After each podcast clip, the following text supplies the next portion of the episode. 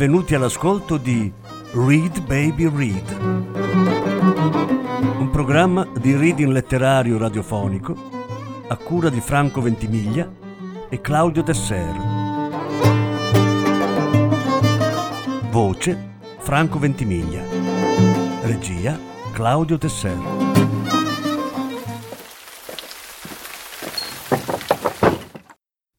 Danilo Kish Tre racconti dalla raccolta Il liuto e le cicatrici.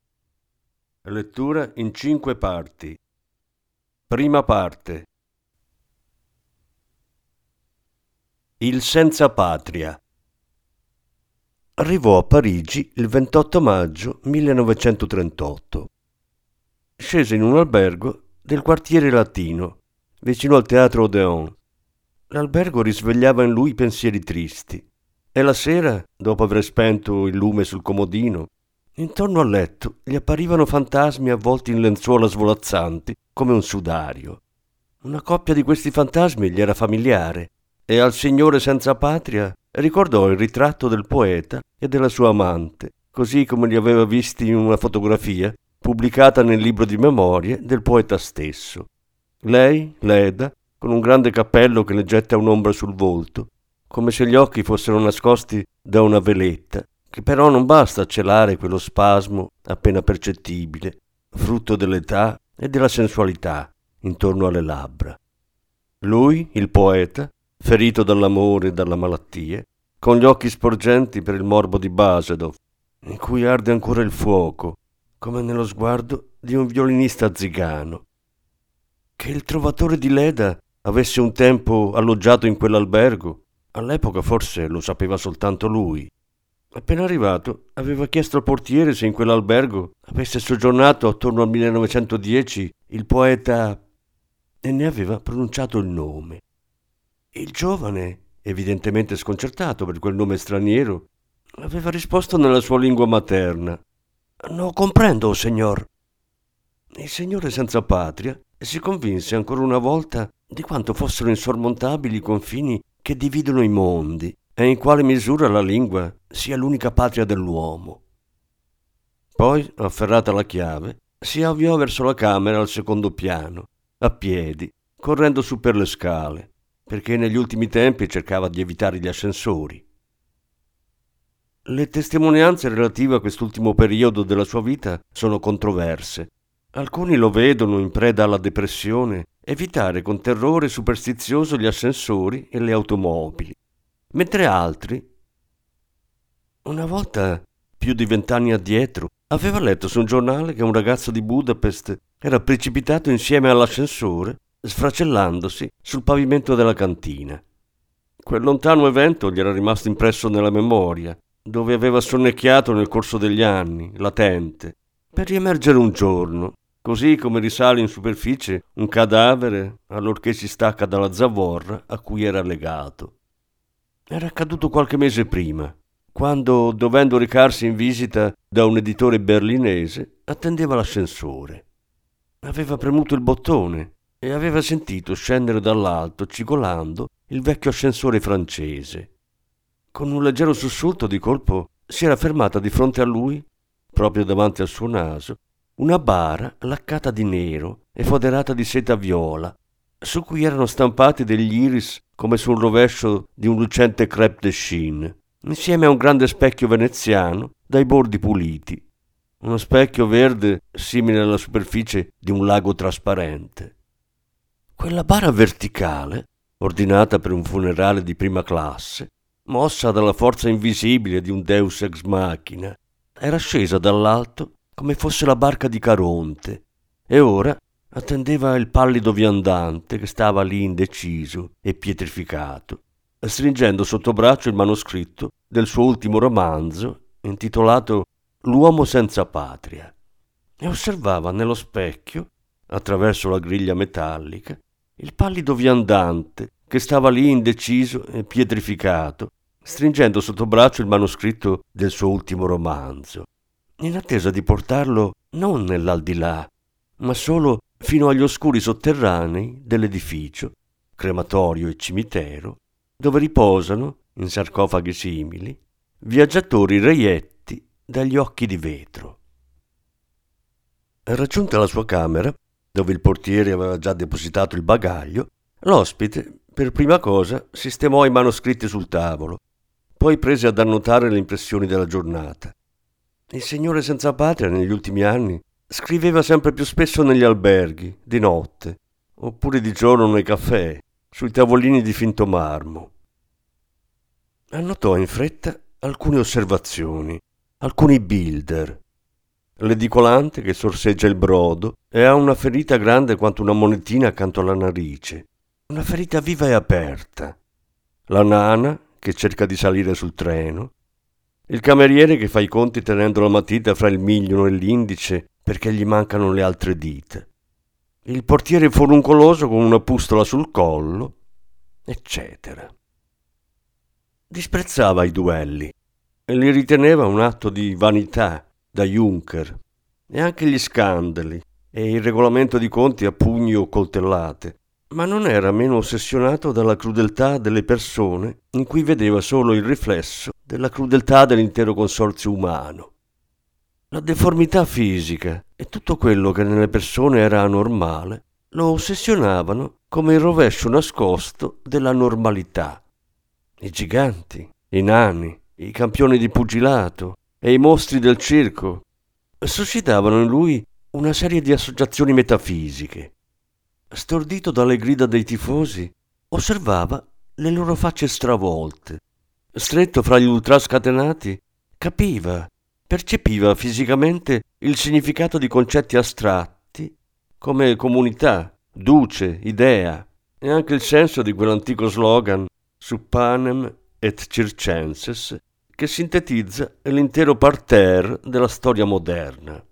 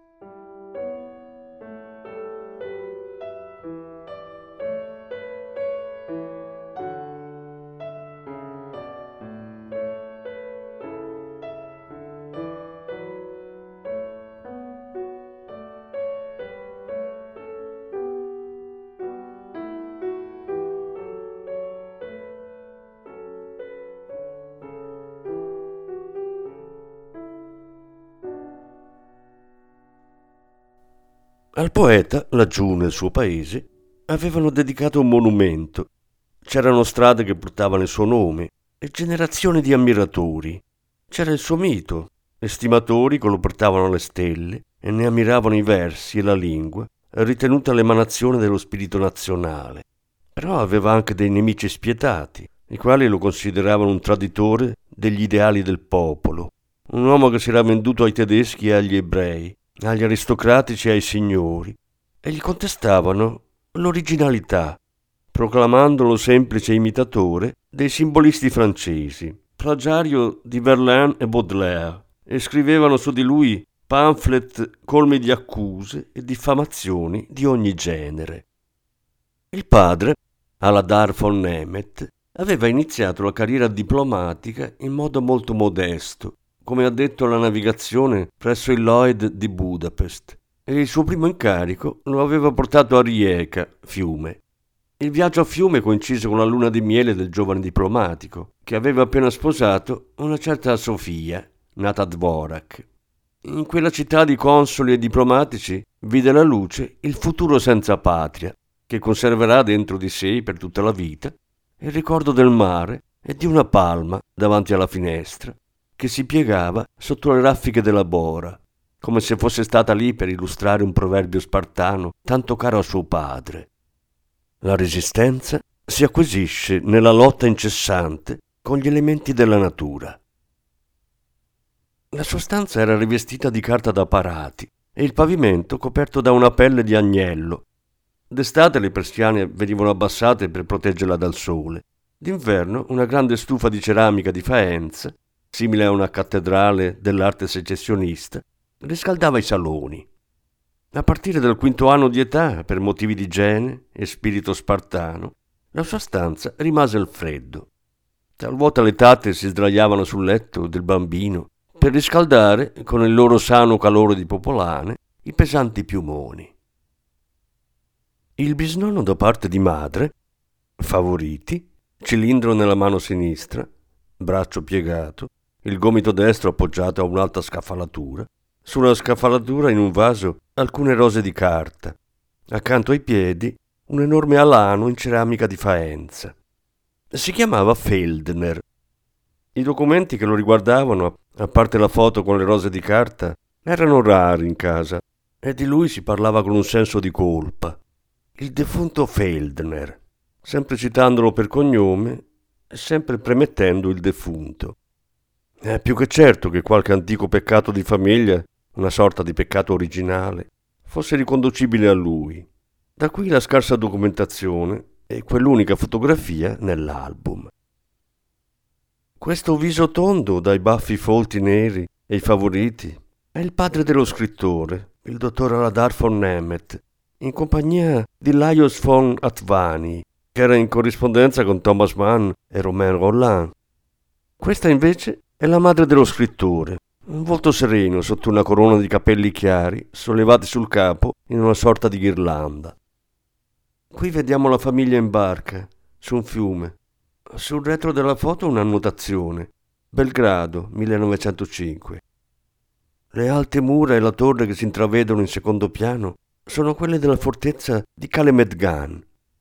Una radura nel bosco, gli ospiti seduti intorno a un tavolo di legno grezzo. Il bambino sta sulle ginocchia della madre.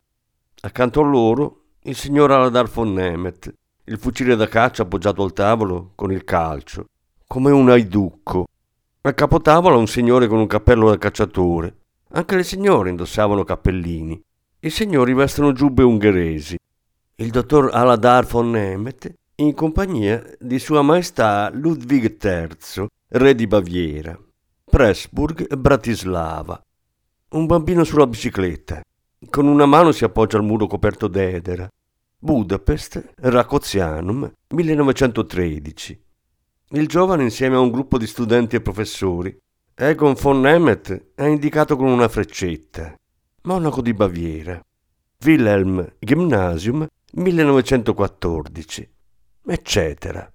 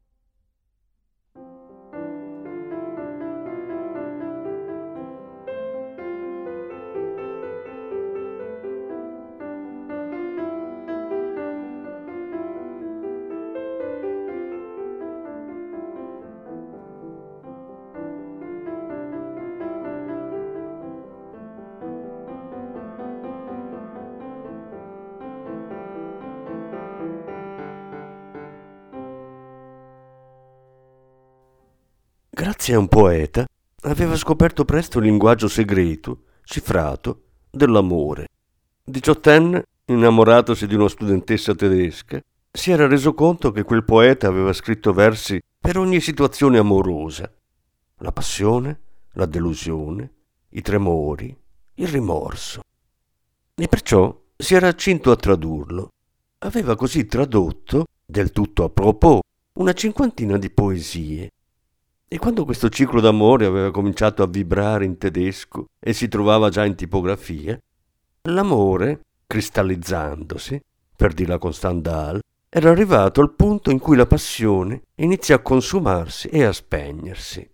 Di tutto ciò, di tutta quell'avventura giovanile e di quella passione amorosa, era rimasta solo l'antologia di poesie tradotte, come un logoro album di memorie, e anche un alone violaceo intorno agli oggetti dei suoi romanzi e la tensione lirica delle sue frasi, che i critici noteranno non senza un certo imbarazzo. Ogni giovane sensibile, soprattutto se plasmato dalla cultura e dalla musica, ed era il suo caso, è propenso a considerare le torbide passioni del corpo e dell'anima questo magma lirico della gioventù come un precoce segno di talento. Tuttavia, più spesso si tratta di un segreto vibrare della sensibilità, di un impuro associarsi di secrezioni ormonali con gli spasmi del nervo simpatico, di una simbiosi tra la struttura organica e la musica dell'anima, che sono il dono della giovinezza e dell'esuberanza spirituale, e che simili alla poesia nelle loro vibrazioni, si possono facilmente confondere con la poesia vera. Una volta catturati da questa magia, che con gli anni diventa una pericolosa abitudine, come il fumo e l'alcol, si continua a scrivere, con la mano abile di versificatore, sonetti ed elegie, versi patriottici e di circostanza. Ma ormai si tratta soltanto di un meccanismo che si è messo in moto in gioventù e ora procede solo per forza di inerzia e d'abitudine. Basta che ci sia un minimo alito di vento, come un mulino che gira a vuoto. Ai tempi in cui nella letteratura europea il Bildungsroman conosceva il momento di massima fioritura e gli scrittori fondavano le loro opere sull'origine sociale dell'eroe protagonista, il narratore, dietro al quale si celava un'autobiografia leggermente modificata, sul persistente senso di colpa e sul contrapporsi all'ambiente delle origini, sia sottolineando dolorosamente la propria estraneità, sia al contrario mostrando quell'altra specie di vanitas che insiste sulle origini modeste, con il che l'eroe viene liberato dal peccato ereditario e dalla fatale responsabilità per i mali di questo mondo e conquista il diritto divino di nominare il male senza rimorsi. A quel tempo, dunque, Egon von Nemet privò intenzionalmente la sua opera degli elementi autobiografici considerava i genitori e le origini un dettaglio senza importanza, un puro accidente, intuendo anzitempo nella teoria dell'origine sociale la presenza di una nuova pericolosa teologia del peccato originale, davanti alla quale l'individuo rimane impotente, segnato per sempre dal marchio del peccato impresso sulla sua fronte come da un ferro rovente. Sono frutto di un incrocio tipico della defunta monarchia austro-ungarica, al contempo ungherese, croato, slovacco, ceco, tedesco. E se cominciassi a passare in rassegna gli antenati, sottoponendo il mio sangue alle analisi, una scienza oggi in voga tra i nazionalisti, troverei, come nel letto di un fiume, tracce di sangue arnauta, armeno e forse persino zigano ed ebreo. Io però non sostengo la scienza dell'analisi spettroscopica del sangue, una scienza peraltro di assai dubbio valore, temibile e disumana, soprattutto in questi tempi, in queste nostre regioni, dove la pericolosa teoria delle origini del sangue genera solo il sospetto e l'odio, e dove l'analisi spettroscopica del sangue e delle origini si esegue in modo spettacolare e primitivo, con il coltello o con la rivoltella. Sono bilingue dalla nascita, scrivo in ungherese e in tedesco dall'età di 18 anni quando traducendo la raccolta di un poeta ungherese ho scelto la lingua tedesca perché mi era più familiare. Io, signori, sono uno scrittore tedesco, la mia patria è il mondo. Leggendo questo testo, estrapolato da un'intervista del 1934, si intuisce che il defunto Feldner dell'album di famiglia forse aveva uno di quei gruppi sanguigni pericolosi che i nazionalisti reputavano ereditari come la sifilide. Questo modo di vedere era soprattutto l'esito di una profonda resistenza alla banalità, perché la teoria delle origini, da un lato razziali e dall'altro sociali, era cresciuta in quegli anni, fino ad assumere dimensioni mostruose, diventando il luogo comune di tutti i fraintendimenti e di tutte le riconciliazioni.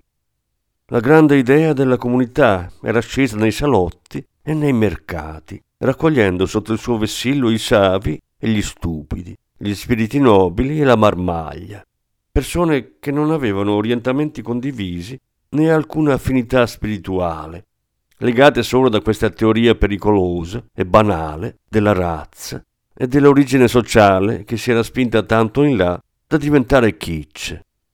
Per questo, nell'opera di Egon von Nemeth, che inglobava tutti gli strati sociali dell'Europa del tempo, l'aristocrazia, l'alta borghesia, la classe media, gli intellettuali delle origini più disparate, i commercianti e gli artigiani, gli impiegati, i funzionari, i parassiti e gli straccioni, gli operai, i contadini, i nazionalisti, i militari, i tradizionalisti, i socialdemocratici, i rivoluzionari. Sono assenti gli elementi autobiografici. Un testimone deve essere imparziale. Gli sono estranei il pentimento degli uni quanto i pregiudizi degli altri. Il Signore senza patria, la patrid, il cosmopolita, tutte definizioni affibbiategli dai giornalisti del suo paese, arrivò ad Amsterdam a metà del mese di aprile, dopo aver attraversato l'Italia, la Jugoslavia e l'Ungheria. Di passaggio a Pest volle far visita al vecchio padre malato, respirare l'atmosfera europea e trovare materiale affidabile e vivo per il suo nuovo romanzo, Addio Europa. Da Pest, dunque, dopo aver salutato il padre e consapevole del fatto che probabilmente non l'avrebbe più rivisto, arrivò ad Amsterdam per trattare con il suo editore, un certo Lang, lo stesso che un anno addietro aveva pubblicato il suo primo romanzo in lingua tedesca.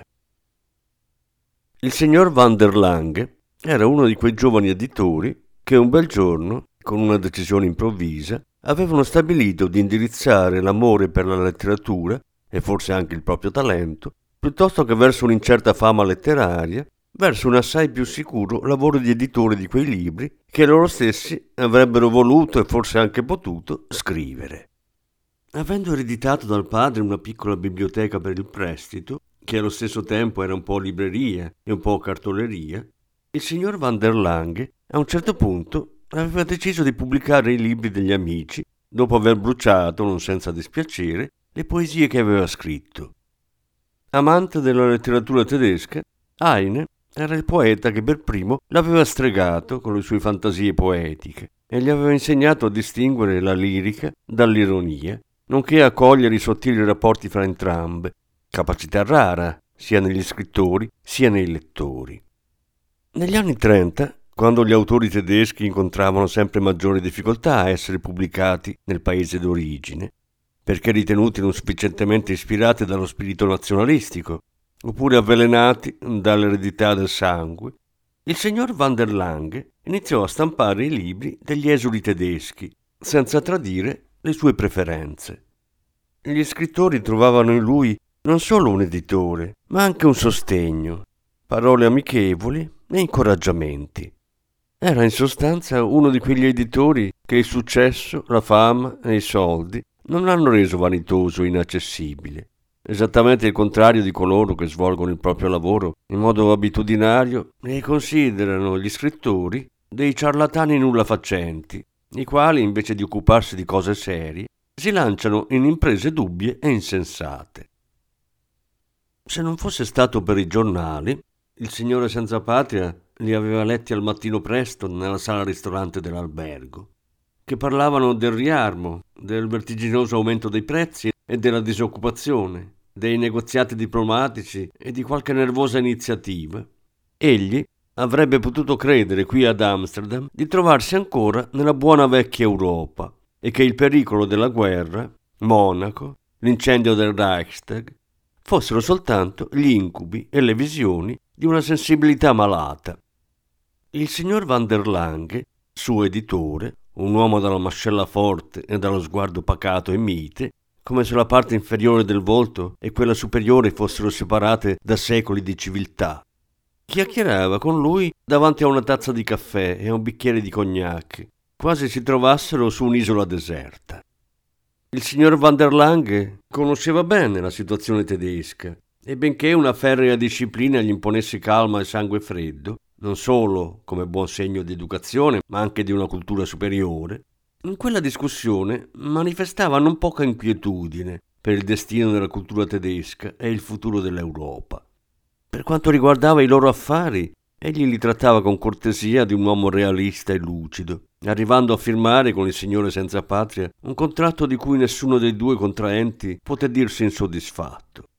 Ma quando l'uomo senza patria gli aveva esposto la situazione tedesca secondo la propria esperienza personale, dunque in quanto testimone, il signor van der Lange si era rattristato come chi sente dire della propria madre cose terribilmente sgradevoli e difficilmente confutabili. Dopo aver lasciato un'Europa nervosa e prostrata, dove la gente si radunava nelle strade, sotto i balconi, ad ascoltare i tribuni e i demagoghi, dove gli eserciti marciavano a passo di parata e le folle urlavano negli stadi, il signore senza patria si sentì di colpo in quella luminosa giornata d'aprile ad Amsterdam, come fuori dal mondo.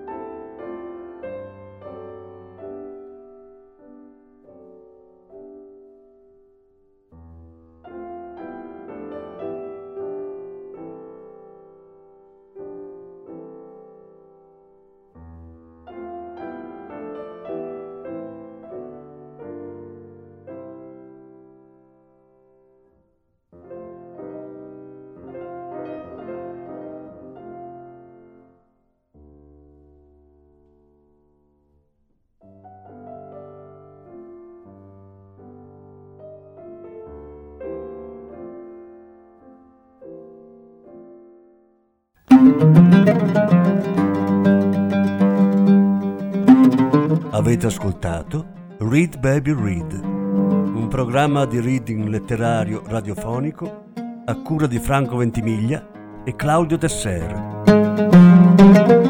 Grazie per l'ascolto, alla prossima settimana. La seconda parte della lettura sarà trasmessa la prossima settimana. Thank you.